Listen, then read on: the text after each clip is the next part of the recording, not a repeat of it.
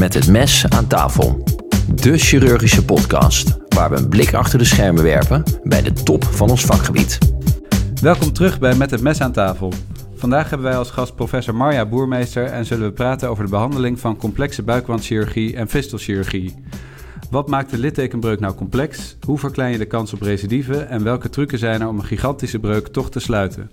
We gaan het hebben over verschillende soorten matten, botox, component separation technieken, negatieve druktherapie, TPV en fistelchirurgie. Bij ons aan tafel zit professor Marja Boermeester. Zij is chirurg in het Amsterdam UMC en hoogleraar chirurgie van abdominale infecties aan de Universiteit van Amsterdam. Haar aandachtsgebieden zijn darmfalen, complexe buikchirurgie en pancreatitis.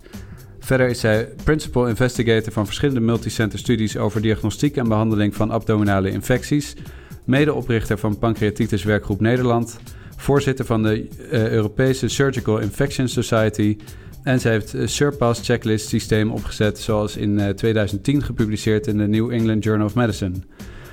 Daarnaast heeft zij een carrière als DJ onder de naam MB. Zij draait house, tech house, dance, melodic techno en natuurlijk mainstream en zelfs soul als feestjes daarom vragen. Marja, welkom. Dank je. MB is het, hè? MB. MB. Ja, zo, zo, sorry, ja. op zijn Engels. Internationaal. Ja. Ehm, welkom bij ons uh, aan tafel. Uh, we wilden beginnen met de vraag waar je bent uh, opgegroeid en opgeleid. dat zijn twee hele verschillende dingen, maar ik ben opgegroeid in Ede, op de Veluwe. Ehm, eerst echt aan de rand van het bos en de hei.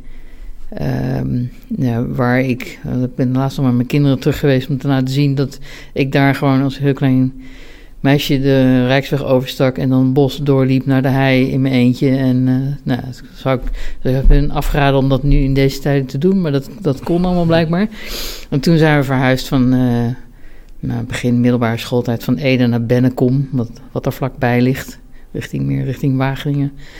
Dus eigenlijk vrij, vrij ja, landelijke omgeving, uh, beschermd, veel buiten leuke middelbare school. En ja, ik denk nog wel veel met plezier terug naar die tijd in Ede. Daar hockeyde ik ook. Dus dat is een beetje de rode draad door mijn jeugd. En toen naar de grote stad in Amsterdam? Ja, toen ben ik eigenlijk, toen ik klaar was met het ateneum, um, wist ik eigenlijk niet wat ik wilde. Dat, dus ik had geen idee wat ik, ik... Ik wilde de sportopleiding doen, dus dat heb ik, dat heb ik een jaar gedaan.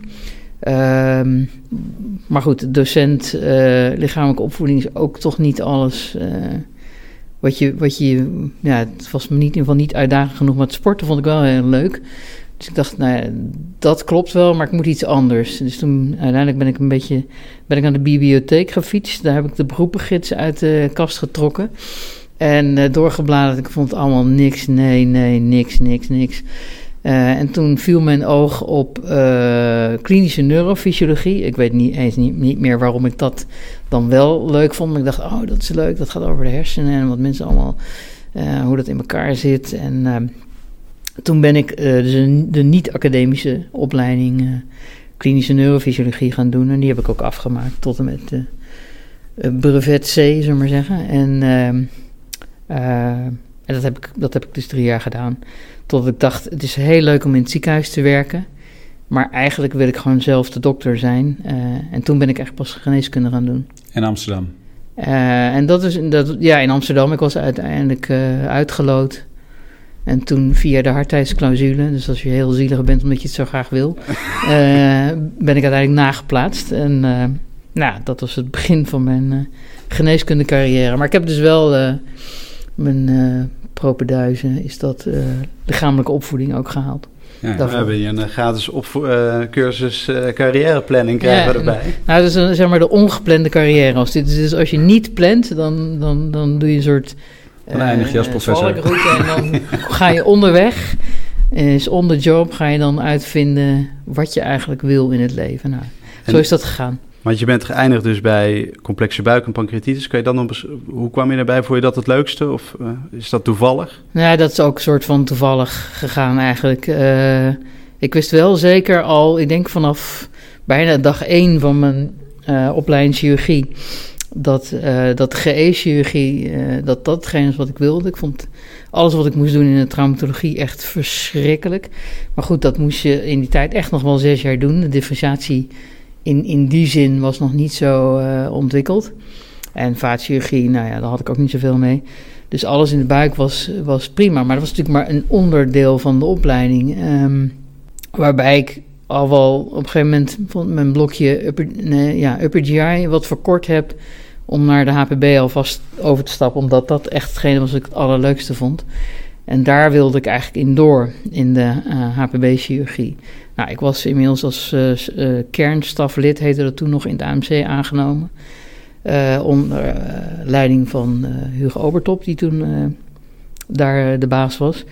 Maar de HPB-chirurgie was een beetje druk. Dus daar zat uh, Obertop, de grote man, en uh, Dirk Gauma, de grote man.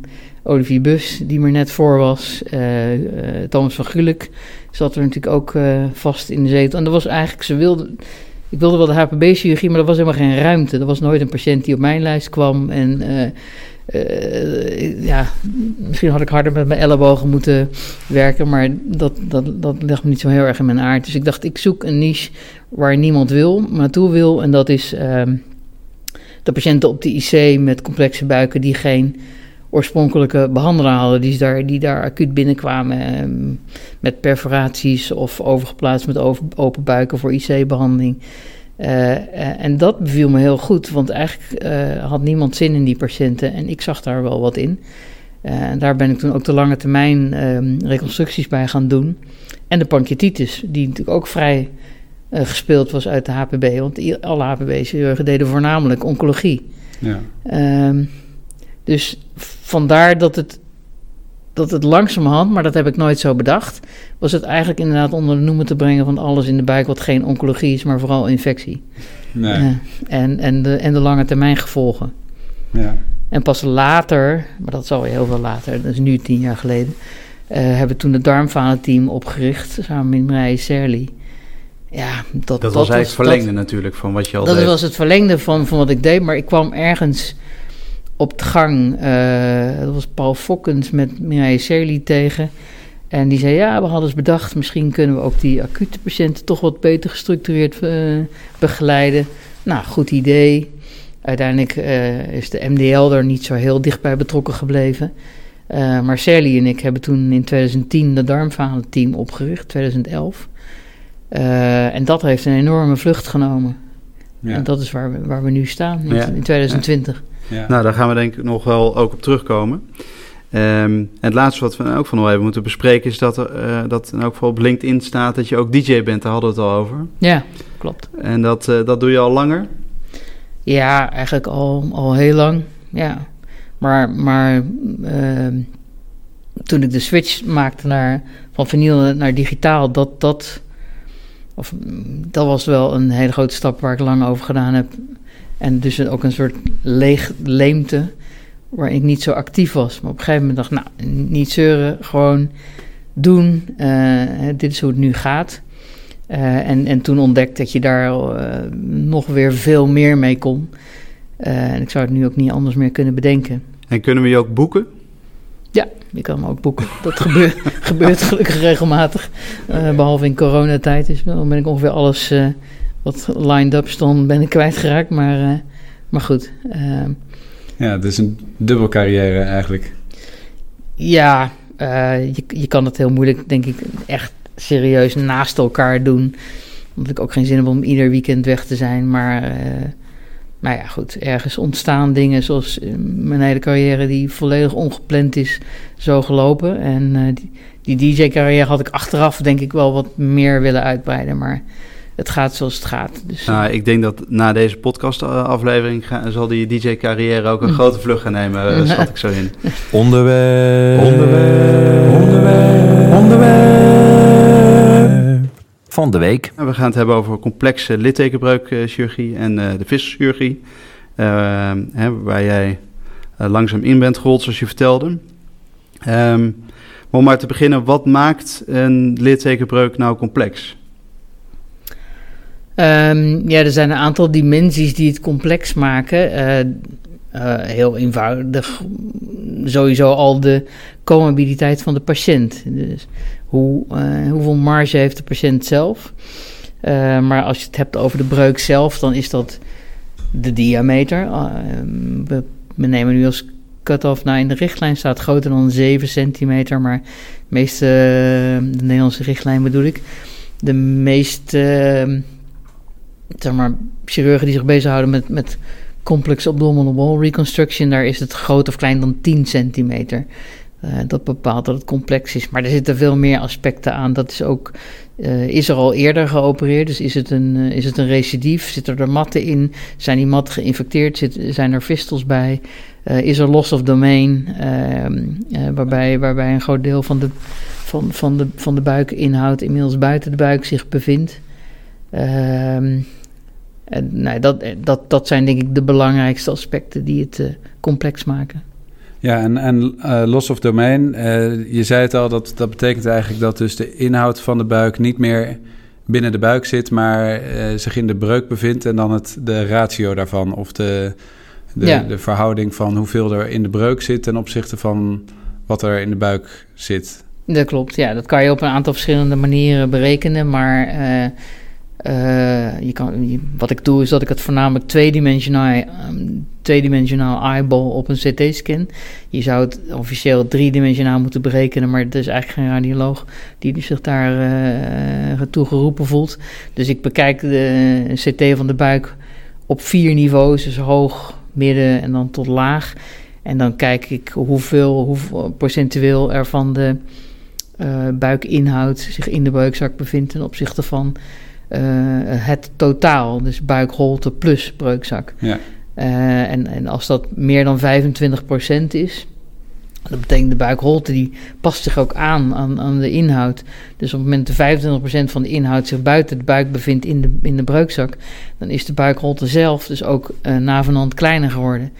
Dus als je die um, een loss of domain van 25% of meer, als je dat probeert weer in die buikholte terug te brengen, daar is geen ruimte voor. Dus dan weet je al dat je uh, behoorlijk veel extra poespas moet doen om dat weer uh, passend en gesloten te maken. En dat is een beetje de grens, die 25%, of althans? Nou, dat is niet de grens. Dat is de, de grens tussen uh, complex moeilijk en complex extreem moeilijk. Ja, ja, ja.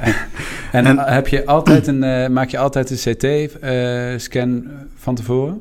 Ja, altijd. Ik, ik denk dat het behoorlijk onverstandig is om een buikwandreconstructie te doen zonder CT vooraf. Dat je, uh, je kan nog wel een klein breukje alleen op een echootje uh, corrigeren. Um, maar, nou, laten we zeggen, vanaf 5, 6, 7 centimeter zou ik altijd een CT-scan maken, omdat je op basis van het CT-scan de kwaliteit van de spieren, uh, de positie van de breuk, eventuele uh, extra breuken zoals je hebt, uh, mediane breuk in combinatie met een breuk bij een oud soma-litteken. Uh, ja, dat, daar heb je afbeelding voor nodig om je planning te maken. En ook om te bedenken, heb ik vooraf uh, botox nodig, ja of nee? Ja. en, en op een echo kan je niet goed de diameter bekijken en ook niet zien hoe gecontraheerd of geretraheerd de laterale spieren zijn. En, en wat is het effect van de uh, eh, BMI op de, uh, de planning? Ik kan me voorstellen als ja. iemand een hoge BMI heeft, dat, uh, dat als iemand eerst heel veel afvalt, dan, dan, dan krijg je het makkelijker terug in de buik. Ja, nou, dat is wel. Ik denk dat dat een, een van de um, variabelen is die enorm ondergewaardeerd, onderschat wordt in de hele behandeling van een littekenbreuk. Wij stellen als grens een BMI van 30 en dat is best streng. Dat is veel strenger dan in andere landen, zeker dan in de Amerika, waar de BMI's gemiddeld natuurlijk ook wel uh, vijf punten hoger liggen. Daar begint het met 30. Dan bij ons, dan begint het al bij 30. Dus dan ja. zeg je onder de 30, ja, kan niet. Maar dat kan, dat kan gelukkig bij ons, in, in, in Nederland kan dat wel. Ik denk dat dat ideaal, als je de tijd hebt, en het is electieve chirurgie, dus je hebt de tijd, uh, dan moet de patiënt met kunstenvliegwerk, en dat betekent dieet, eh, maar vooral ook sporten, een BMI van onder de 30 bereiken. En als je een patiënt hebt die van een BMI van 45 komt, dan is dat een hele lange weg. Uh, maar alles tussen de 35, 45 uh, tot 50. Die patiënten zijn, denk ik, in toenemende mate proberen we ze op te werken met eerst bariatische en dan de littekenbreukcorrectie of buikwandreconstructie. En dat is zeker mogelijk bij de breuken die niet helemaal in het bovenste stukje van de midline zitten. Dus in epigastio is dat lastiger, omdat je dat juist je toegang zou moeten zijn voor je uh, bariatische chirurgie, laparoscopisch. En dan uh, vragen we meestal een, uh, of tenminste dat wat bariatische chirurg zal een gastric sleeve uitvoeren en geen, geen bypass. En die gastric sleeve heeft ook goede resultaten.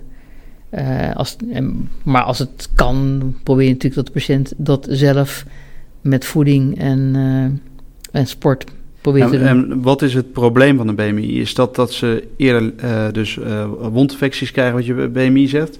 Of is het ook een um, hogere druk door, de, door het gewicht of zo? Dat je recidive krijgt? Ja, je hebt natuurlijk met een hoge BMI sowieso meer wondcomplicaties en vaak geassocieerd aan diabetes, waardoor je ook weer meer wondcomplicaties hebt. Maar het allerbelangrijkste is gewoon een mechanisch probleem. Je hebt gewoon zoveel volume in de buik. Uh, en zeker bij de patiënten met loss of domain, dat als je dat probeert te corrigeren, dan, dan zit het volume zit je, uh, in de weg. Ja. We hadden laatst een patiënt die was opgewerkt uh, tot een BMI van bijna 30. Hij moest alleen nog van 32 naar 30. nou, hij, hij was zover.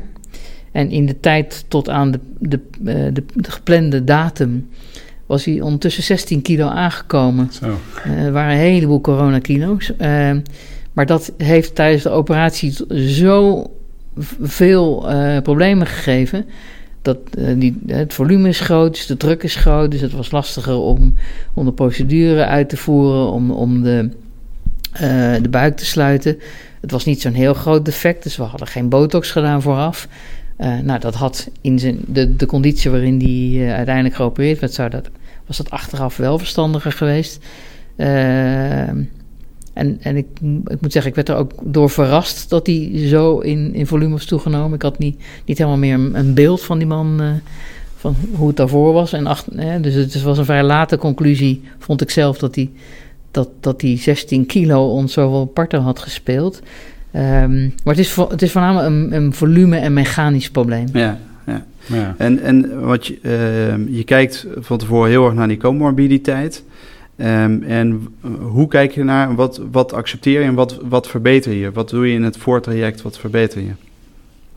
Uh, dus het, het, gewicht heb je, heb je besproken, zijn er andere Ja, nou, nee, nou, we zijn heel streng met uh, roken. Dus roken is echt uh, nul stoppen.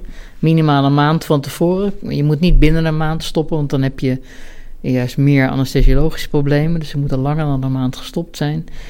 Uh, patiënten met, met COPD, die, die gaan in een, in een voortraject waarbij ze in, in een prehabilitatie, dus wordt geprobeerd om hun longcapaciteit te vergroten. Dus ook door trainen en uh, cardiotraining. Um, we meten van tevoren met de CPET, cardio, Cardiopulmonary Exercise Test, um, wat een anaerobe threshold is. En die, die zou dan aan het eind van die rehabilitatie uh, zover verbeterd moeten zijn dat je veiliger kan opereren. Uh, diabetes moet goed geregeld zijn. Die moet een HbA1c hebben kleiner dan 7. Uh, niet dat we het zelf gaan bijspijkeren, uh, maar dat is of de internist of de huisarts die dat moet doen. Uh, het gebruik van anticoagulantia moet je goed over nadenken.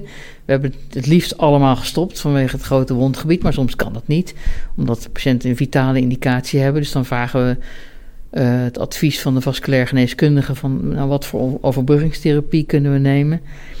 Uh, de cardioloog bij patiënten met cardiale uh, comorbiditeit valt ook weer onder de rehabilitatie, maar ook het advies van de cardioloog hoe je um, perioperatief die patiënt kan optimaliseren. Nou, zo is er een hele waslijst. Ja. En dit zijn vooral wat we nu besproken hebben, de dingen die je preoperatief bekijkt. Ja.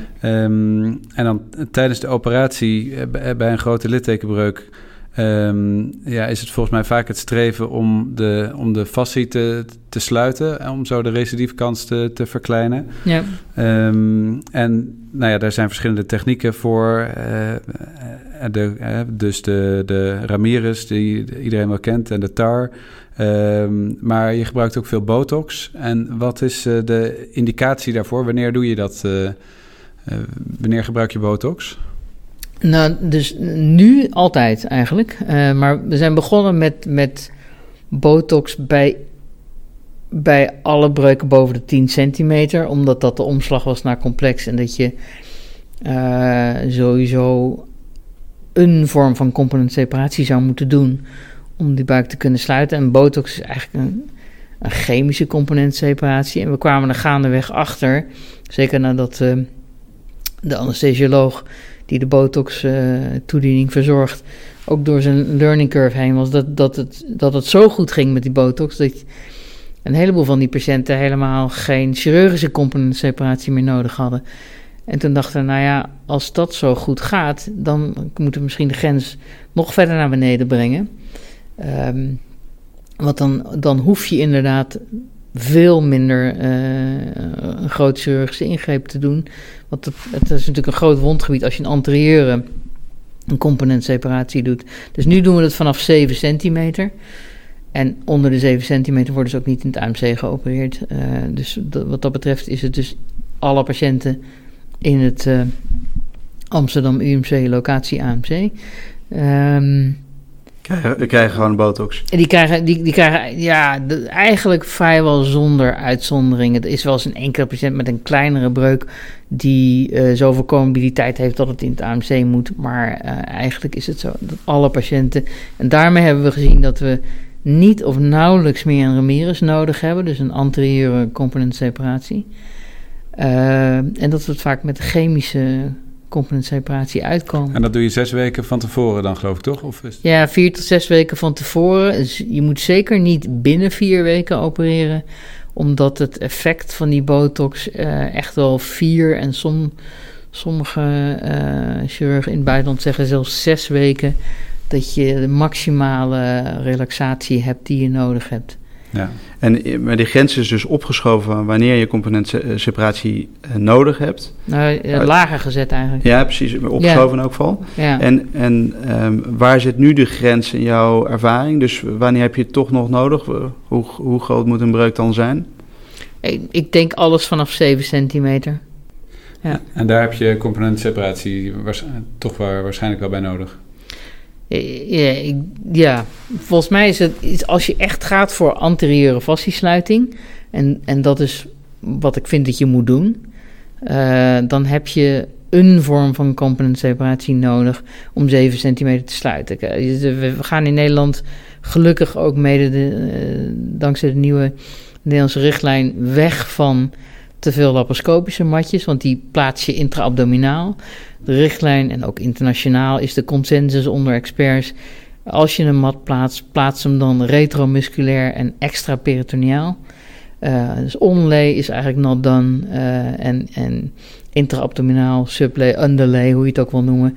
De nomenclatuur verandert. Uh, is eigenlijk ook niet gewenst.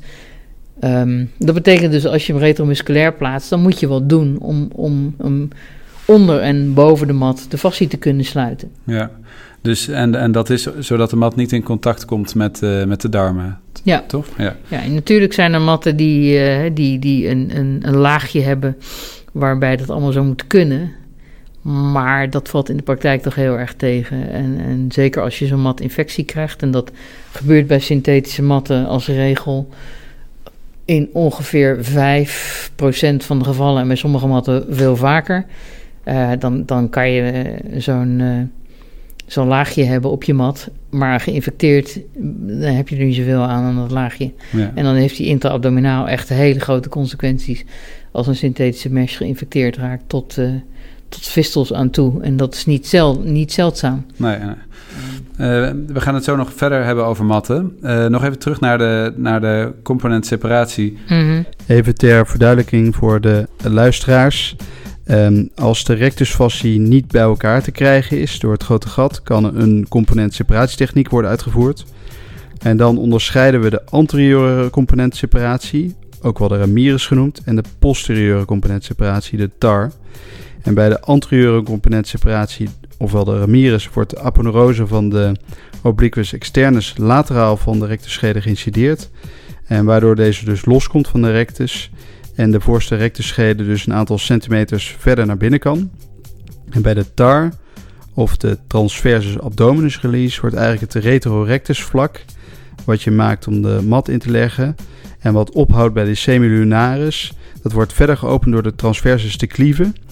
En dit zorgt voor een, nog verdere vergroting van het vlak en daardoor dus ruimte voor de mat. Maar geeft ook behoorlijk extra ruimte voor de posteriore uh, rectusfascie. En het geeft ook enige anterieure release. En het voordeel van die TAR ten opzichte van de Ramirez is dat niet een groot subcutaan wondbed hoeft gemaakt te worden. Uh, met uh, natuurlijk de bijbehorende risico's. wat is um, eigenlijk de meest gebruikte componentseparatie in Nederland? Is dat de Ramirez of TAR? Is dat aan het veranderen? Ja, dat begint een beetje te verschuiven. Dat zie ik ook wel in onze eigen serie. Uh, uh, ik heb, we, de belangrijkste, nee, laten we zeggen, de eerste verschuiving die we gemaakt hebben.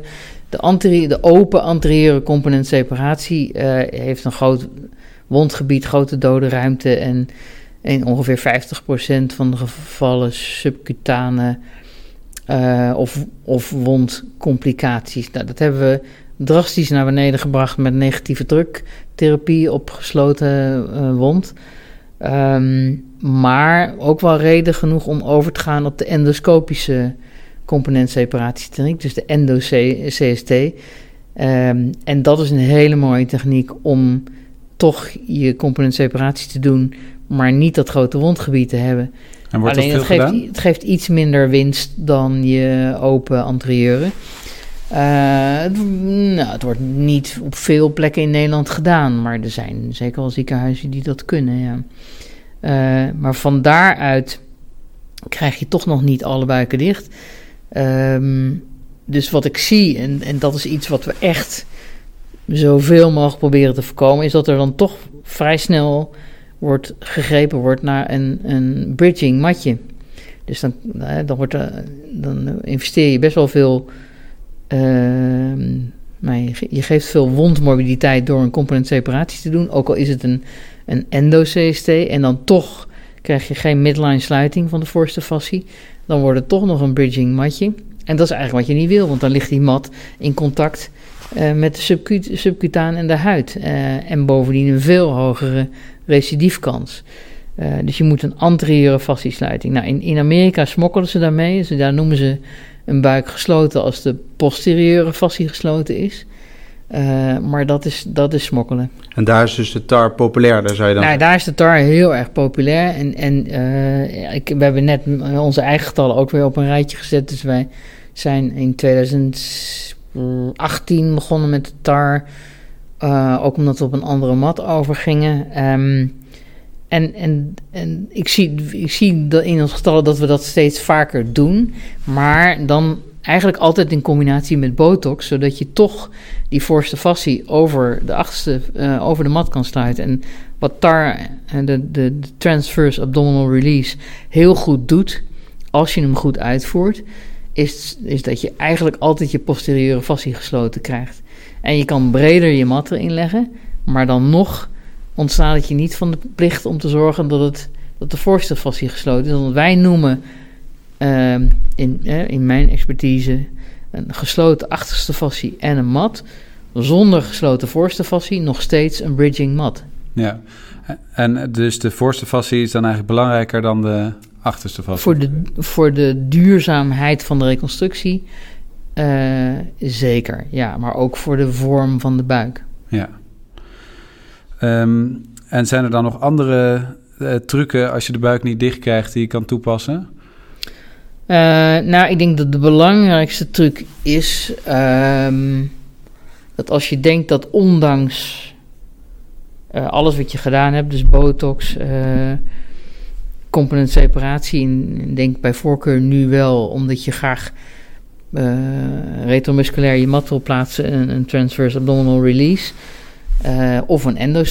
Maar als het dan nog niet gesloten wil zijn, dan kan je nog redelijk wat centimeters winnen in de midline door een transfaciaal de mat eh, te gebruiken. En dat kan je maar met een heel beperkt aantal matjes doen. En dat is eigenlijk alleen de, de biologische of de hybride matten. Nou, de biologische mat is een beetje in discrediet gekomen door de? Perceptie dat die, eh, de prijs, eh, daar ga ik zo nog wat over zeggen. maar in ieder geval door de perceptie dat hij te veel recidive zou geven. Dat is in onze serie 22%. Dat is hoger dan een gemiddeld breukje met een synthetische mat. Maar dat zijn allemaal hele grote, complexe breuken. Dus ik vind dat best wel een aardig eh, ehm, resultaat. Maar omdat die biologisch helemaal ehm, eh, geconverteerd moet worden in een collageenlaag van de patiënt zelf.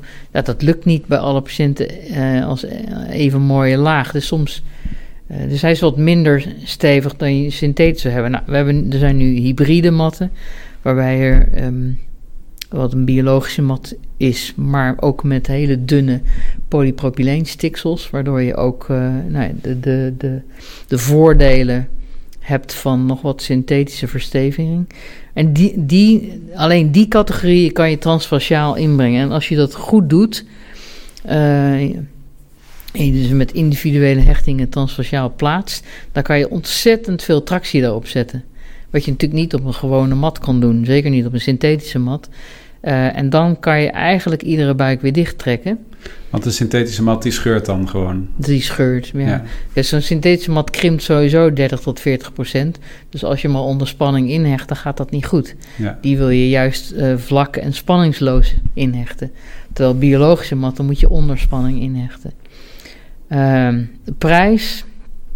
eh, prijs is een beetje onzin. Eh, natuurlijk is het duurder, maar op het moment dat je kiest voor een oplossing waarbij 1 op 20 eh, van de matten infecteert, dan ben je echt niet goed bezig. Het is natuurlijk niet voor niks, is er zoveel in de media over synthetische mesjes. Dat is in de gynaecologische mesjes, maar ook in de buikwandwereld. In Amerika zijn er duizenden claims over eh, bepaalde merken synthetische matten die eigenlijk al lang van de markt hadden moeten verdwijnen, maar er nog steeds zijn, want ze kosten maar al 200 euro. Uiteindelijk, als je in de patiënt investeert, dan gaat het om het beste resultaat. En dan, dan wil je iets wat, wat lichaams-eigen wordt. En niet wat als een voortdurend corpus alienum eh, eh,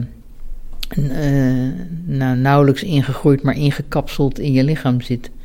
En eh, nou hebben wij allebei lang met jou geopereerd. Ik, heb in het half jaar eigenlijk je nog geen synthetische mat ergens in zien hechten. Ik weet niet of jij dat hebt gezien. Maar zie je nog wel indicaties wanneer het gewoon kan eh, bij de wat grotere breuken? Ehm, nou, je, je kan je zeker voorstellen dat in, in een, een niet geïnfecteerde situatie, waarbij je een nette tar doet, waarbij je met je botox ook ehm, de voorste fascie over een mat kan sluiten, dat je dan een synthetische mesh gebruikt. eh, als dat een medium lightweight eh, macroporeuze mat is van het type dat eh, weinig krimpt. En er zijn er echt er een handjevol merken die, die dat soort matten kunnen leveren. Ehm, dan, dan kan je, je. En dat is met name, denk ik, een prijsafweging. Omdat we in, Nederland een vast bedrag krijgen voor een littekenbreukcorrectie. Ehm daar moet je het allemaal voor doen. En dan kan ik me voorstellen dat je kiest voor iets wat een paar honderd euro kost, mits het aan die voorwaarden voldoet. Want als het veel krimpt, als het microporeus is, als het stug is, eh, dan krijg je op, op den duur eh, veel problemen van zo'n mesh. Ik denk alleen dat we in de komende vijf, nou maximaal tien jaar, geen synthetische mesjes meer in patiënten zullen plaatsen.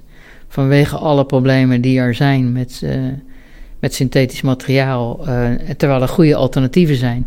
Dat, dat betekent dat je aan het matje zelf iets meer geld uitgeeft. Maar het eindresultaat, als je het overal vanuit een societal perspective bekijkt, zal uiteindelijk goedkoper zijn. Want er zijn, je, hebt, je hebt niet zo'n, eh, je hebt minder meshproblemen, je hebt minder wondcomplicaties, je hebt uiteindelijk denk ik minder recidive, ehm, En minder geïnfecteerde matten dus. minder geïnfecteerde matten. eh, En wat doe je met een geïnfecteerde mat? Een geïnfecteerde mat moet er in, in toto uit. Standaard uit, ja. Ja, Maar als je, maar even om het, om het rekensommetje door te trekken van eh, een geïnfecteerde mat van 200 euro kost uiteindelijk een paar ton. Want zo'n patiënt is verschrikkelijk duur in, in die fase. Nou is het niet zo dat 5% van de mesjes tot gigant, geïnfecteerde mesjes tot gigantische problemen leiden, maar toch wel een paar procent. En die, patiënt, die patiënten soeperen eh, het, het budget op wat zogenaamd bespaard was door die goedkope inkoop eh, van, het, van, hè, van het matje van een paar honderd euro. Dus je moet, als je over het hele traject kijkt, eh, dan ben je goedkoper uit. Maar er wordt alleen maar gekeken naar aanschafwaarde. En daar gaat het natuurlijk helemaal niet om. Het gaat om eh, alle kosten, eh, ook down the line. Bij elkaar, ja. En dus Ehm, de, de, de, mat moet eruit. En hoe zit dat dan met, met de, de biologische matten of de, de biosynthetische matten? Wat doe je dan met een infectie? Of, ehm, Nou ja, bi- ja, een biologische mat, een non-crosslink biologische mat infecteert niet. Die, eh, als je pech hebt, dan als je tegelijk met de plaats van de mat in postoperatief beloop een naadlekkage hebt, dan zal een biologische mat dat niet houden. Dus die, ehm, die lost op. Eh, maar die vormt niet een onderdeel van het probleem. Die zal niet bijdragen aan het probleem van die infectie. Eh, bij biosynthetische matten, nee, even stapje terug. Een crosslinked biologische mat integreert niet, die wordt ingekapseld, dus die moet je ook niet gebruiken, want die kan wel infecteren. Die gedraagt zich een beetje zoals een PTFE-mat. Ehm, de biosynthetische matten zijn behoorlijk verschillend. Eh, je hebt de medium-lange termijn eh, gehydrolyseerde mesjes. Je hebt de korte termijn eh, biosynthetische mesh die, op, die met een maand of zes gehydrolyseerd worden en omgezet in lichaams-eigen weefsel. Dus waarin collageen ingroeit. Eh, en je hebt dus nu de nieuwe hybride mesjes. Ehm, een, een geïnfecteerde biosynthetische mesh moet er ook in zijn geheel uit. Maar je hebt type biosynthetische mesjes die eigenlijk niet of nauwelijks infecteren. En dat zijn met name de, de korte termijn eh, biosynthetische, korte termijn gehydrolyseerde biosynthetische mesjes. Eh, en synthetische mesh die geïnfecteerd is, moet eruit. ja. Eh, ik denk ik wel, wel aardig, zeker voor deze podcast, om. eh, we krijgen best nog wel regelmatig patiënten verwezen die al een paar jaar rondlopen met een geïnfecteerde mesh. Ik, ik denk dat dat niet goed is. Ik denk dat die mesh eruit moet. Dus op, je kan proberen of het na een paar weken nog goed komt. Je kan zelfs proberen of je nog een, eh, ehm, een aantal weken antibiotica eraan kan spenderen en, en, en drainage. En wat ook nog wel goed werkt, wat wij doen, is we een vak Veriflow, is een spoelvak. Maar als dat niet werkt, en dat weet je na een paar weken, dan moet de mat eruit. Het kan zijn dat dat, als hij net aangelegd is, ga je hem niet na een paar weken er alweer uithalen, want dan maak je letsels. Maar dan moet je tegen die patiënt zeggen, hè, we gaan met een maand of zes kijken, als dit nog steeds een pruttelende, pruttelende ellende blijft en abscessen die gedraineerd worden, mat eruit, komt nooit goed. Maar eh, bij, bij heel wat patiënten eindigt dat uiteindelijk in een darmfistel, omdat die mat maar blijft zitten en omdat niemand zijn handen eraan wil branden of omdat de mat eruit moet. Dan moet je inderdaad een niet-synthetische mat erin stoppen. Dat is dan weer duur. Eh, maar dat is een hele rare redenering, want ondertussen loopt die patiënt maandenlang rond, kan niet werken, eh, krijgt iedere keer percutane drainage, zes weken lang antibiotica. Sommige patiënten hebben al twee jaar antibiotica. Ja. Om- Nou, we houden van heldere boodschappen in de podcast, dus we hebben daar Ja. gelukkig een. Ja, dus de, de geïnfecteerde mat gaat eruit. Eh, Ja. En als laatste over de matten. Je zegt een, eh, een geïnfecteerde synthetische mat, eh, die moet er in principe uit. Mhm. Als je een recidiefbreuk opereert en je komt de oude mat tegen die niet geïnfecteerd is, ehm, wat doe je daarmee? Nou, die gaat er eigenlijk bijna per definitie ook uit. Het is, eh, zeker als je in de, in de, in de redo-chirurgie zit, is het verbazingwekkend hoeveel matten op elkaar gestapeld worden. eh, en dat het dan weer niet werkt en weer een recidief en dan zes keer een recidief en vier, vier aan, op elkaar ge, aan elkaar genaaide matten. Uh, als je uh, een, re een recidiefbreuk vraagt per definitie om een nieuwe reconstructie.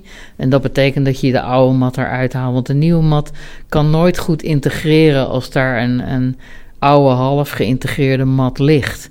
Want die heeft doorbloed weefsel nodig. Daarom wil je hem retromusculair leggen. Daar groeit hij het beste in. Zit daar nou een andere mat, dan interfereert dat met de ingroei. En daarmee ook met de, de duurzaamheid van je reconstructie. Dus ik zou zeggen. Die gaat er uh, ook uit. Ja, tenzij, en helaas hebben we die patiënten inmiddels ook. Uh, dus ja, oude mat altijd eruit. Ook als hij niet geïnfecteerd is. Behalve als de patiënt helemaal geen buikwand meer over heeft. Dan moet je bedenken: ga ik alles eruit halen? En daarmee moet ik een buikwand opbouwen met zoiets als een hybride mat.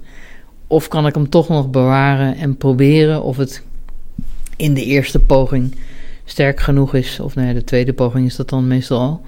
Uh, met een deel van, van de oorspronkelijke synthetische mat. Maar dat vind ik vaak teleurstellend uitpakken. Maar het is ook een soort gewenning in, in mijn hoofd en in dat van de patiënt. Van nou ja, we moeten er toch aan geloven, dan maar alles eruit. Ja. Ja, um, en dan um, dit denk ik over de matten. En uh, jij gebruikt altijd na je operaties uh, negatieve druktherapie op een gesloten wond. Uh, ja, behalve als de patiënt in de pressure trial zit, want dan wordt er gerandomiseerd. Oké, okay.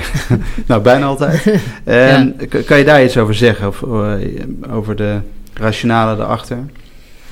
Um, ja. ja, we hebben vrij veel onderzoek gedaan naar de negatieve druktherapie uh, op gesloten wond, maar ook van, van open wonden. Wat het, wat het mechanisme is waardoor het werkt, ook op closed incision, is dat het uh, een toename geeft in de, in de, in de blood flow. Dus in de, de doorbloeding van de wond en de wondranden is beter met negatieve druk. Je hebt een wat hogere zuurstofspanning. Dus de lokale situaties zijn veel beter uh, met negatieve druk dan een gewone wond. Je hebt daar overigens niet interrupted sutures voor nodig. Dus ook als je intercutaan zou sluiten, dan nog werkt het hetzelfde, omdat het een effect heeft op uh, de huid die direct onder de negatieve drukspons zit. Um, we hebben daar inmiddels al redelijk wat dingen over gepubliceerd. Ook, ook een vrij recente systematic review over het gebruik van closed incision negatieve druk bij allerlei soorten operaties. Uh, we doen de pressure trial nog omdat het bij de littekenbreukchirurgie nog niet zo niet goed genoeg is uitgekristalliseerd. En, en uh, ja, dat vraagt altijd weer om een nieuwe trial. Maar inmiddels zijn er al, uh, nou, ik geloof 28 gerandomiseerde studies die overal een voordeel laten zien. Uh, van het gebruik van negatieve druktherapie. En zouden we dat dan bij iedere operatie moeten doen? Iedere grotere operatie? Um, ja, als je een, een, wond hebt, we houden nu aan voor de pressure trial van meer dan 6 centimeter, dan zou je dat moeten doen. Maar um, eigenlijk wat we zien is dat iedereen binnen zijn eigen subspecialisme uh, op zoek is naar bewijs daarvoor, maar dan alleen voor die operatie. Dus dat betekent dat je, als je weet ik wat, een slokdarmsectie doet, dan wil je hem alleen maar voor die operatie. Ja, er zijn natuurlijk niet, niet zoveel trials die daar alleen over gaan. Dus voor de voor de colorectale chirurgie, uh, nou, als het niet laparoscopisch is, voor de, voor de vaatchirurgie, voor de trauma, voor, voor, de, voor de sectio's. Er zijn allemaal aparte trials. Als je die apart beschouwt, dan heb je overal een hoge N voor nodig, wil dat tot significantie leiden. Maar eigenlijk is het mechanisme van een wondinfectie is bij alles waar je snijdt hetzelfde. Dat is namelijk een bacterie die daarin komt en dan een infectie geeft. Dus je hoeft het niet uit te zoeken voor en je, je, je rechtszijdige hemicolectomie en je linkszijdige hemicolectomie en, en, uh, en je liezen bij de vaatchirurgie. Ja, maar goed, dat, is, uh, dat hebben we graag hier. Uh, dus weer een duidelijke stelling. op elke gesloten wond boven de 6 centimeter is het verstandig om zo'n negatieve druk denk ik te gebruiken, gebruik, als ik het zo uh, begrijp. Ja, en ik denk dat, dat er veel te vertellen is over negatieve druktherapie. Uh, bijvoorbeeld ook, je zei net al de spoelvak, daar, daar is soms indicatie voor. Ja, maar, dat, dat, dat, dat, klopt. Ja. En nou, ik denk als je spoelvak, dat is, een, een, dat is echt iets wat te weinig gebruikt wordt, denk ik, in Nederland. Of ook daarbuiten. Als je ziet wat je wat je met een spoelvak kan doen en, en hoe, als je dat uh, laagdrempelig uh, de patiënt terugbrengt naar de OK, die spoelvak inbrengt, dan kan je, um, als je dat goed doet, na één, twee runs, kan je secundair die wond weer sluiten. Uh, je kan het op geïnfecteerd prothesemateriaal doen.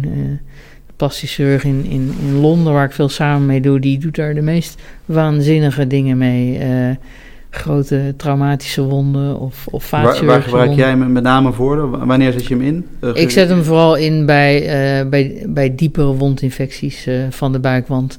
waar ik vroeger dan eindeloos vroeg om percutane drains. Als het nu uitgebreider is, dan moet die wond open, furflow erin en dan dat, nou, drie runs van twee, drie dagen. Dus steeds wissel, wissel. En dan secundair sluiten. En dan ben je eigenlijk klaar. En zelfs voor geïnfecteerde mesjes uh, proberen we dat nu te doen. En, en in de helft van de gevallen ben je dan met de furflow klaar. Hoeft de mesh er niet meer uit. Dat, dat is best een interessant principe. Dus daar is wel ruimte voor om uh, misschien nog vaker toegepast te worden in, uh, in Nederland. Ja, ja en, er is, is meer. En de, uh, bij open buikbehandeling heb je de Aptera als negatieve druktherapie. Ja. Um, er wordt ook nog wel vaak Bogota-bags gebruikt in, ja. in Nederland. Gruwelijk, ja. Ja, daar heb je een, een, een mening over volgens mij. ja, Bogota bags en inlay mesjes. Je kan, je kan maar weinig, met weinig dingen zo geprikkeld krijgen als daarmee. Maar dat, um, het, ik vind het onvoorstelbaar dat, dat uh, terwijl zo, een device is die goed werkt, waarvan ook weer echt veel uh, literatuur over is in, met trials die laat zien dat dat uh, de behandeling van keuze is. Er zijn internationale richtlijnen, zoals van de World Society of Emergency Surgery en van nog een aantal andere die zeggen een, een dynamisch negatieve druk ondersteunende manier van, van het sluiten van een acute open buik heeft de voorkeur. Ja, dan vind ik het moeilijk te begrijpen dat er nog steeds een, een vicrylmatje wordt ingenaaid. Daarbij hebben we de close-up trial gedaan. Dat, is, dat neemt het nog weer een stukje verder. De, en uh, daar, daar werd in één arm de Aptera, de, uh, dus het negatieve druksysteem voor de open buik, vergeleken met een acuut non-crosslink biomat. Daar kwam dan weer die biomat net een stukje beter uit. Want wat je daarmee kan doen, is ook een buik die je normaal net niet dicht krijgt, toch eigenlijk al vrij snel in de eerste of tweede operatie dichttrekken transfaciaal. Die patiënten die uh, verbleven korter op die IC en waren korter aan de beademing. Dus je kan het zelfs nog een stapje verder brengen. Maar wat overduidelijk is, uh, in heel veel publicaties, ook weer andere meta-analyse, dat bij een acute open buik, waarbij je initieel door uideem, visceraal uideem, die buik niet dicht kan krijgen, dat je moet zorgen dat je zo snel mogelijk die buik dicht krijgt. Dus een inlay is, is op geen enkele manier proberen om een buik dicht te krijgen. Retractie van de schuine buikspieren krijg je al na 12 uur. En bij 24 uur is het irreversibel. Um, dus een statisch systeem kan niet meer in deze tijd. Bag is natuurlijk ook statisch en, en, en lijkt me iets voor Afrika, maar niet uh, voor Europa. Um, ook daar wordt wel weer vaak een kostenargument gebruikt. Maar er is niets zo duur als een open buik. Dus je moet eigenlijk streven naar, naar uh, binnen 7 tot 10 dagen die buik sluiten door opvolgende sessies van Altera-wissel. Uh, en daarmee bespaar je ongelooflijk veel morbiditeit, zelfs mortaliteit in, in, uh, in twee trials, maar ook heel veel kosten. Omdat die patiënt, als de buik dicht is, dan zijn de problemen al vrij snel kleiner. Ik denk dat, dat dat iets is wat chirurgen zich niet zo goed realiseren. Dat dat een heel belangrijk onderdeel is van je initiële behandeling al. Dus je, je moet een plan maken om die buik te sluiten. Ja, het is kortzichtig dat alleen die Aptera ja. duur is. Ja. Nou, een van mijn collega's waar ik de skills net mee geef, die zegt altijd: If you fail to plan, you plan to fail. En dat is waar het, waar het op neerkomt. Ja. Um, maar, maar dan de nabehandeling. Dus een, een breukband uh, gebruik je wel of niet en hoe ja. lang? Nou, dat is een van de weinige onderdelen die, waarvan ik de evidence niet, die non-existing is. Ehm, we gebruiken nu twee maanden dag en nacht breukband en dan drie maanden in totaal bij, bij mobiliseren, dus niet s'nachts. En dat is, dat is niet zozeer omdat je daar een recidiefbreuk mee voorkomt, maar wel ehm, dat je de, de huid uh, en de reconstructie aandrukt en, uh, en daarmee de kans op seroom en wondvocht kleiner maakt. Wat, wat de seroomvorming is een minder groot probleem door de andere technieken die we nu gebruiken. Maar dat is iets wat nog niet genoeg reageert op negatieve druktherapie. Uh, preventief. En je laat ook drains achter? Uh, om dezelfde reden. Om dezelfde ja. reden, ja. Leg je die op de mat of uh, liever niet op de mat? Mm, ligt aan het type mat. Ehm, bij de hybride mat wel, omdat die, die altijd nog wel wat vocht ook doorlaat vanuit de buik. Want die plaats je intra-abdominaal en dan met hechtingen. En dan is het wel fijn als er geen vocht op de mat achterblijft, want dan, dan groeit hij niet goed in. Uh, maar in principe vooral in, in iedere dode ruimte. Ja, oké. Um, we hebben een klein intermezzo, namelijk de Quick Four, een paar persoonlijke vragen. Uh, en daarna zullen we het nog kort hebben over fistelchirurgie en darmfalen. Ja. Um, maar uh, nu eerst de Quick Four. Quick Four. Um, wat is je grootste passie buiten het ziekenhuis? Um, daar kan ik een heel aantal van noemen, maar ik denk dat mijn passie nummer één is toch wel mijn gezin. Ja. Uh, ze zijn met z'n vieren echt uh, heel happy en ik ben eigenlijk al mijn energie buiten mijn werk gehad in mijn kinderen. En, en ja, daarna natuurlijk uh, zeker de muziek, de DJ en, en de sport. maar als ik één op nummer één moet zetten, is het mijn gezin. Ja. En dan, uh, jij, misschien zei het net ook al, maar wat zou je doen als je geen chirurg was geworden? Um, ik denk, als, maar dan als ik ga nadenken, dan zou ik zeggen, dan, dan was ik graag uh, DJ geworden. Of, of meer, meer, als professionele carrière. Maar eigenlijk, als ik, als ik er niet over nadenk, het eerste, en dat, ik heb dat gisteren nog even thuis gevraagd, dan zeg ik, ik heb altijd gezegd dat ik stage power wilde zijn. Uh, oh ja. Omdat dat, dat wordt, ben ik altijd door gefascineerd. Dus als je optredens hebt, dan wordt zo'n stage wordt gebouwd met alle apparatuur en in elkaar gezet. En dat is eigenlijk waar, waar, waar ik een soort. Um, maar dat is uh, decorontwikkeling, niet per se het ja, opbouwen niet, of wel? Nee, het is niet het decor. Nee, het is echt de stagebouw. Dus het, uh, alles in elkaar schroeven en zorgen dat er uh, dat je een stage hebt waar, waar, uh, waar, weet ik wat, een DJ kan draaien. Dat je de apparatuur ja. test en alle snoertjes aan elkaar zet. En ik heb, zeker als dat, zoals ik dat zie op, op de, in, bij de strandfeesten, ik krijg een soort nostalgie van, oh, als ik, dat lijkt me echt zo'n heerlijk leven. Nee, ik vind het mooi dat je een beroep kiest dat ik en, niet eens wist dat bestond. nee, nee, het is een, zeker een beroep. Maar toch technisch bezig zijn met je handen. Ja, maar ook niet dat, dat, je, dat je dan denkt, die, um, het is niet zo dat je, je hebt wel verantwoordelijkheid natuurlijk dat het allemaal moet werken. Uh, maar er gaan geen mensenlevens mee uh, gepaard. Het is een iets, in je hoofd iets rustgevender uh, beroep, denk ik. Ja. En als je jezelf op de eerste dag van de opleiding nog een tip mag geven, uh, wat zou dat dan zijn geweest? Als ik terugkijk, um, dat ik afvraag, uh, ja, misschien had ik een makkelijker weg moeten kiezen. Um, ik ben altijd een beetje tegen de stroom in gaan roeien en uh, dat, dat is best vermoeiend.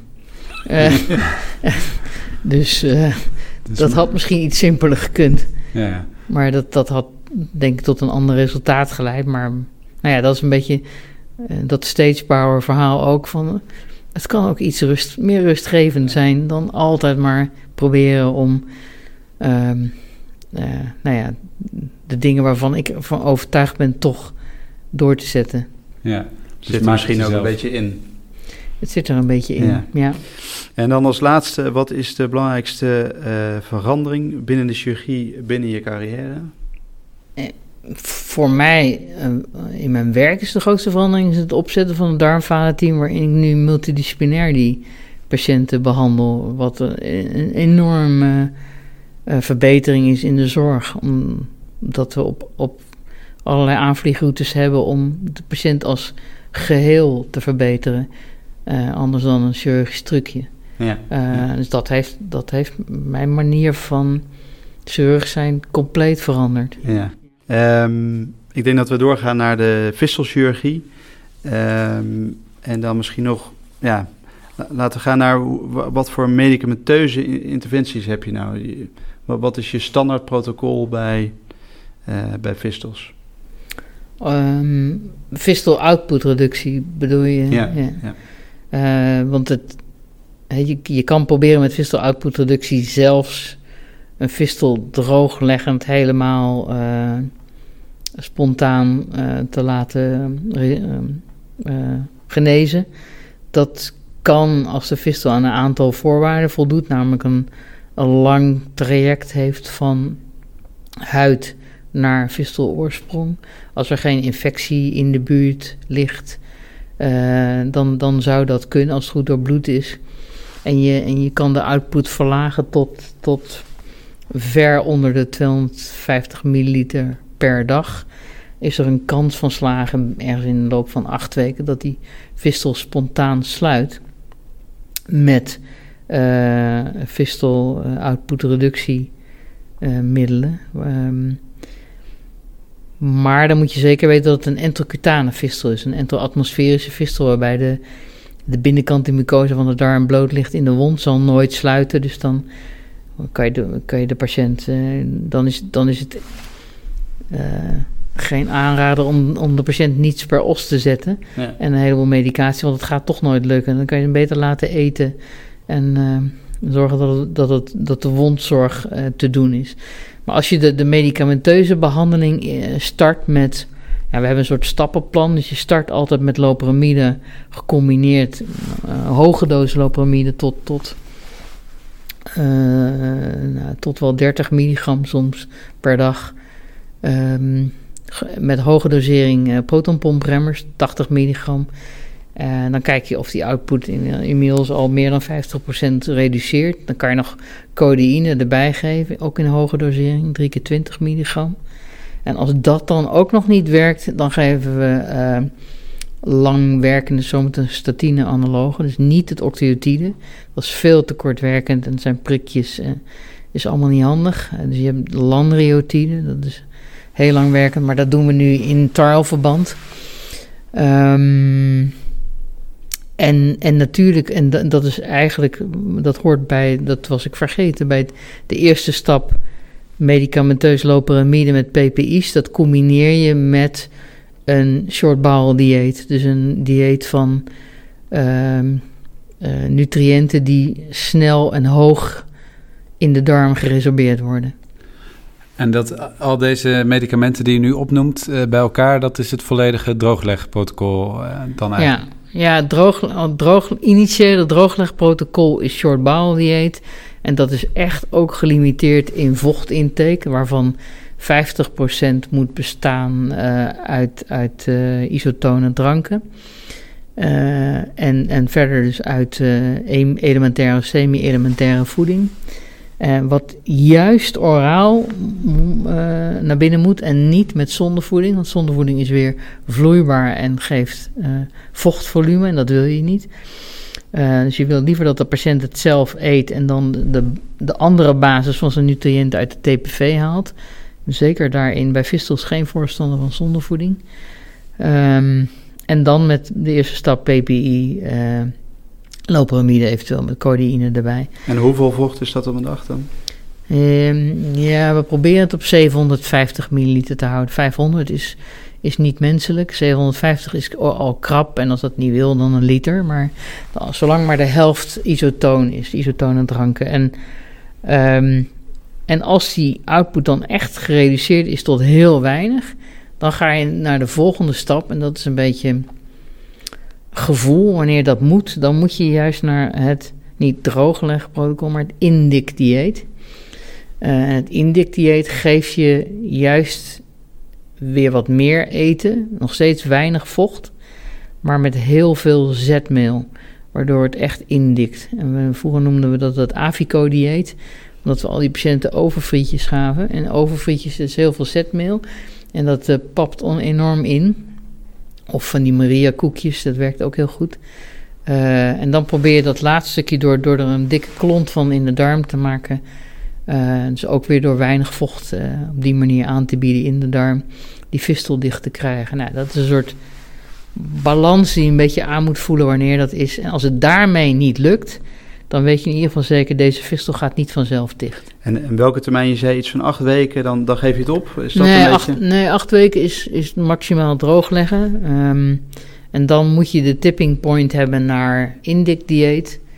Uh, en, en, en heb je na acht weken onvoldoende outputreductie tot weinig, dan gaat je dat ook niet lukken na drie maanden. Dus dan moet je de patiënt dat niet aandoen. En dat is, dat is dus um, alleen bij entrocutane vistels, hè, zei je? Dus de, waar de, ja, bij enteroatmosferische vistels gaan niet dicht. Nee, nee en het verschil is dat entrocutaan vistelt naar de huid... en enteroatmosferisch naar een wond die al bestaat. Open, open wond, ja. Die heeft geen barrière meer van darm, ja. mucosa naar, uh, naar de buitenwereld. En daar, ook daar doen we wel uh, outputreductie, maar geen drooglegprotocol. Nee, nee. Want dat heeft geen zin. Maar je doet outputreductie. Die mensen geef je ook liever juist wat oraal te eten, zolang het uh, qua woundmanagement kan. En de rol van TPV hierin? TPV is de basis. Ja. En dat, dat wordt heel vaak verkeerd begrepen, omdat uh, er soms de voorkeur wordt gegeven aan zondevoeding en dan niet eten en geen TPV. Maar maar wat wij liever hebben is juist TPV. Daar heb je een zekere um, toevoer van nutriënten, vitamine, sporenelementen en alles wat je nodig hebt, mineralen. Uh, daar is geen twijfel over dat dat aankomt in de patiënt. En dan kan je de rest uh, oraal aanbieden, wat fijn is voor een patiënt. Zonder voeding uh, heeft een onzekere absorptie bij een fistel. Uh, want soms, zeker als de fistel output zo hoog is, je weet eigenlijk niet zeker of het genoeg contact heeft gehad met de darmwand, dat het ook werkelijk geresorbeerd is. Uh, en die patiënt heeft een slang in de neus en kan niet zelf eten. Dus het is eigenlijk een beetje, wat, wat ons betreft, onze darmfalenvisie paard achter de wagen spannen. Dus uh, TPV en onze huidige lijnenprotocol is allemaal niet eng. dat begeleiden we op, op afstand. En hoe geef je dit TPV? TBV geef je bij voorkeur via een single lumen getunnelde uh, centraal veneuze katheter. En dat doe je standaard als iemand, want je overbrugt iemand zes maanden tot de operatie. Maar minimaal hoor. Ja, zes maanden kan nog kort zijn. En dan geef je dus altijd die getunnelde lange lijn. Uh, als ze, als ze uh, voeding nodig hebben. Ja, als ze dus ja. op TPV, als, ze dat, als het een fistel is die met TPV een beetje oraal moet worden behandeld, dan geef je een single lumen getunnelde CVC. En dan uh, ja, met, met het huidige lijnenprotocol dat we hebben, hebben we eigenlijk nauwelijks lijninfecties. Er worden in toenemende mate piklijnen ingebracht. Die zijn eigenlijk bedoeld voor relatief korte duur van TPV. Dus we, we zijn niet zo'n voorstander van de, van de piklijn. Liever een, een centrale lijn. Ja. En als medicamenteuze behandeling niet lukt, dan, dan moet je opereren? Uh, niet lukt uh, voor vistelsluiting ja, bedoel je? Ja. als de vistel niet dicht gaat, en dat gaan de meeste niet, uh, dan moet je opereren, ja. ja. ja. Maar daarvoor moet je wel helemaal in kaart gebracht hebben waar de vistel zit. je moet precies weten wat is er geopereerd, wat is er weggehaald, wat zit er nog... Uh, is er een fistel, moeten we het uh, stroomafwaartse deel nog in beeld brengen. Uh, dus dat is veel vaak een koloninloop nog nodig of een eh, downstream ehm, dunne darmopname. Nou ja, alles wat je nodig hebt, je moet een soort full picture hebben van het maag-darmkanaal. Om, om een goede reconstructie te kunnen plannen. Ja, en wat is nou belangrijk tijdens zo'n fisteloperatie? Um, ik, denk dat het heel belangrijk is dat als je, als je begint. Um, het is altijd een buik waarin eerder geopereerd is. Eigenlijk nou, bijna alle gevallen. Uh, dat je het begin vooral met het mes doet, omdat je niet weet wanneer je wat tegenkomt. Dus je maakt je incisie. Als je meteen subcutus zit, fijn, kan je nog een klein stukje met de diatomie doen. Maar de, de het, eh, zoals dat dan uh, deftig heet, het hernemen van de buik, moet je eigenlijk met het mes doen. wat mij betreft, met een schaar knip je ook sneller in een darm, maar met een mes kan je al penselend eigenlijk heel mooi naar binnen komen als het goed wordt opgespannen en als je goed met de zager ook uh, het lijntje laat zien waar je je mes doet. Nou, als je, je, je zoekt je entree op een punt uh, waar het allemaal niet zo ingewikkeld is. Dus niet vlak bij die vistel. Die negeer je gewoon in het begin. Dus je gaat, soms moet je, ga je zelfs iets hoger dan de oorspronkelijke wond naar binnen. Als je maar veilig naar binnen gaat. Dan werk je je weg verder naar binnen. Altijd langs de buikwand. Want dat is de structuur die go vaak goed te zien en te palperen is. En waar je veilig van weet, nou, dit, is de peritoneallaag en alles wat daaronder zit, dat moet naar beneden. En de, en rest is buikwand. Soms zijn er natuurlijk defecten in die buikwand waar je uit moet kijken. Ehm, maar ver van de fistel afblijven bij het openen van de buik. En dan werkend eromheen, uiteindelijk linksom, rechtsom, onderdoor, achterlangs, uh, kom je langzamerhand uh, heb je het overzicht tot alleen nog maar die fistel open blijft. En die probeer je dan verder nog te medialiseren, dat die midden in de wond komt. Dan is je helemaal los van de buikwand. Kan je de buikwand helemaal naar lateraal links en rechts vrijmaken. En dan ga je vanaf uh, alle, alle darmlistjes uh, uitpluizen, ook weer ver vanaf de fistel naar de fistel toe.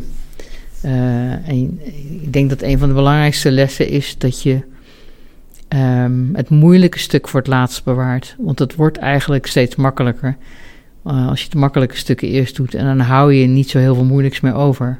Nee, en dan behoud je ook meer overzicht? Of, uh... Uh, meer overzicht, niet, zeker. Als je recht op die vistel afgaat, dan maak je gaten overal. Ja. En dan eindig je met, één, met drie gaten in plaats van één. Ja. En nog even, dat, um, dat hebben we eigenlijk hier geleerd... dat die als patiënten gewoon een hele dunne darmpakket missen ja. door een operatie, meestal een ischemie of zoiets dergelijks. Uh, dan kunnen die mensen uh, eigenlijk verder met levenslang TPV. Mm -hmm. um, maar waar ligt dan die grens om dat wel of niet te doen? Um, ja, eigenlijk is er geen grens. Dat is wel. Um, nee, er is geen grens aantrekken. Je, je gaat namelijk niet dood zonder darm. dus daar moet je uh, dan moet je als, als chirurg denk zelf je afweging in maken. Um, maar die afweging wordt soms wel onterecht gemaakt uh, naar aanleiding van de lengte darm. Maar, daar, maar dat hoeft niet. Ja, volgens mij gebeurt het vaak dat de, nog dat patiënten die een volledig necrotisch dunne darmpakket hebben... Ga, ja, geabstineerd worden, ja. ja. Maar dat hoeft niet. Want zonder dunne darm kan je ook leven, namelijk op volledig chronisch TPV. Uh, die patiënten die worden getraind uiteindelijk om dat zelf toe te dienen en een eigen TPV te mixen, zijn daardoor ook mobiel, kunnen zelfs naar het buitenland uh, daarmee. Um, het is niet de meest aangename manier als je, er, als je het voor te kiezen hebt, maar die patiënten hebben wel een, een volwaardig bestaan. Die kunnen, uh, die kunnen een, een, een zinvol bestaan hebben en hebben een redelijke kwaliteit van leven. je moet dat denk ik niet doen bij iemand van 85 die je dan voor de rest van zijn, nou ja, hoe lang duurt het dan nog van zijn kortdurende leven, uh, zonder darm uh, op volledig TPV. Maar als ja, iedere patiënt die niet met heel veel comorbiditeit heel ziek is of heel oud. Um, en, en juist die darmischemiepatiënten waar het eigenlijk allemaal over gaat natuurlijk, dat, die zijn niet extreem oud. Nee, dus daar is dan nog een redelijke kwaliteit van leven voor die patiënt. Ja. En wat is de levensverwachting van zo'n patiënt met, uh, met chronisch TPW dus? Met geen darm? Nee, die is eigenlijk heel goed. Uh, zolang ze maar geen uh, centrale occlusies krijgen. Dus de patiënten, en dat, dat is best een groepje die steeds moeilijker toegang, veneus toegang heeft. Doordat ze bijvoorbeeld een uh, een cavatrombose hebben of, of, of centraal subclavia en alles getromboseerd is en waarbij de veneuze toegang op een gegeven moment een probleem wordt, ja, da, dat is echt, uh, uh, dan, dan is de levensverwachting niet zo heel erg lang. Maar zoals je, en het hangt natuurlijk heel erg af van comorbiditeit en de reden van de darmischemie. het is, het is Maar het is zeker niet zo dat je op de elkaar al kan zeggen... als er vanaf treids geen dunne darm meer is, uh, stop daar maar. We, we, hebben patiënten die op met 30 centimeter dunne darm en een heel colon... Uh, een normale ontlasting hebben... en met TBV om de dag een, uh, een vrijwel normaal leven leiden. Ja, dat is denk ik een belangrijke boodschap... Ehm, dat dat niet meteen hoeft te betekenen dat je niks meer kan doen voor zo'n patiënt. Nee. Ja. Dan gaan we uh, bijna afsluiten, maar voordat we uh, de aflevering beëindigen, hebben we nog een paar dilemma's voor je bedacht. Duivelse dilemma's. Nooit meer een geïnfecteerde mat of nooit meer een recidiefbreuk? Ik zou dan zeggen nooit meer geïnfecteerde mat, want dat heeft veel meer consequenties. Um, en dan uh, twee keer zoveel vakantiedagen of een eigen club op Ibiza. Daar heb ik wel twee keer zoveel vakantiedagen voor nodig. Dus uh, um, eigen club op Ibiza, ja. ja. En geen reistijd meer of geen administratie meer? Oh, dat is een lastige. Het is allebei niet echt mijn, uh, mijn hobby. Um, geen administratie. En als laatste um, een nieuw artikel in de New England Journal of Medicine. Of draaien in een uitverkochte Amsterdam Arena. Ja, die is makkelijk. Amsterdam Arena natuurlijk. ja, we dachten al zoiets. Ja. Um, ja, dan gaan we afsluiten. En dan um, wouden jullie nog de kans geven om een take-home message uh, te geven. Wat moeten we onthouden van deze podcastaflevering? Uh, alles. Uh, nee, dat is wel... Um, ik, wat ik vooral denk ik ook nog zou willen benadrukken... dat als je met darmfistel en of buikwand een probleem hebt, een patiënt ziet waar je niet goed weg mee weet, uh, ja, neem laagdrempelig contact op. Uh, we hebben een. Uh, de deur staat eigenlijk altijd open. We zeggen nooit tegen patiënten: Nou, god, dat die dokter dat nou niet kon. nee, maar wij zijn heel erg goed. Dat zullen we nooit zeggen. Dat hebben we ook nog nooit gezegd. Dus we doen het altijd de behandeling gezamenlijk met de verwijzer. Uh, en ieder doet daar zijn, zijn aandeel in. Uh, en dat werkt heel goed. Um, en daarmee hoop ik dat er geen patiënten meer langdurig met geïnfecteerde mesjes rondlopen of darmfistels waar gezegd wordt dat er niks mee kan. Want dat kan eigenlijk altijd wel. Ja. Uh, dat is een mooie afsluiter. Uh, Marja, heel erg bedankt voor, uh, voor de wijze lessen die we geleerd hebben. Mm. ja, en tot de volgende keer maar weer. Graag gedaan. Dit was Met het Mes aan tafel. Deze podcast wordt mede mogelijk gemaakt door Johnson Johnson. Dank voor het luisteren en tot de volgende uitzending.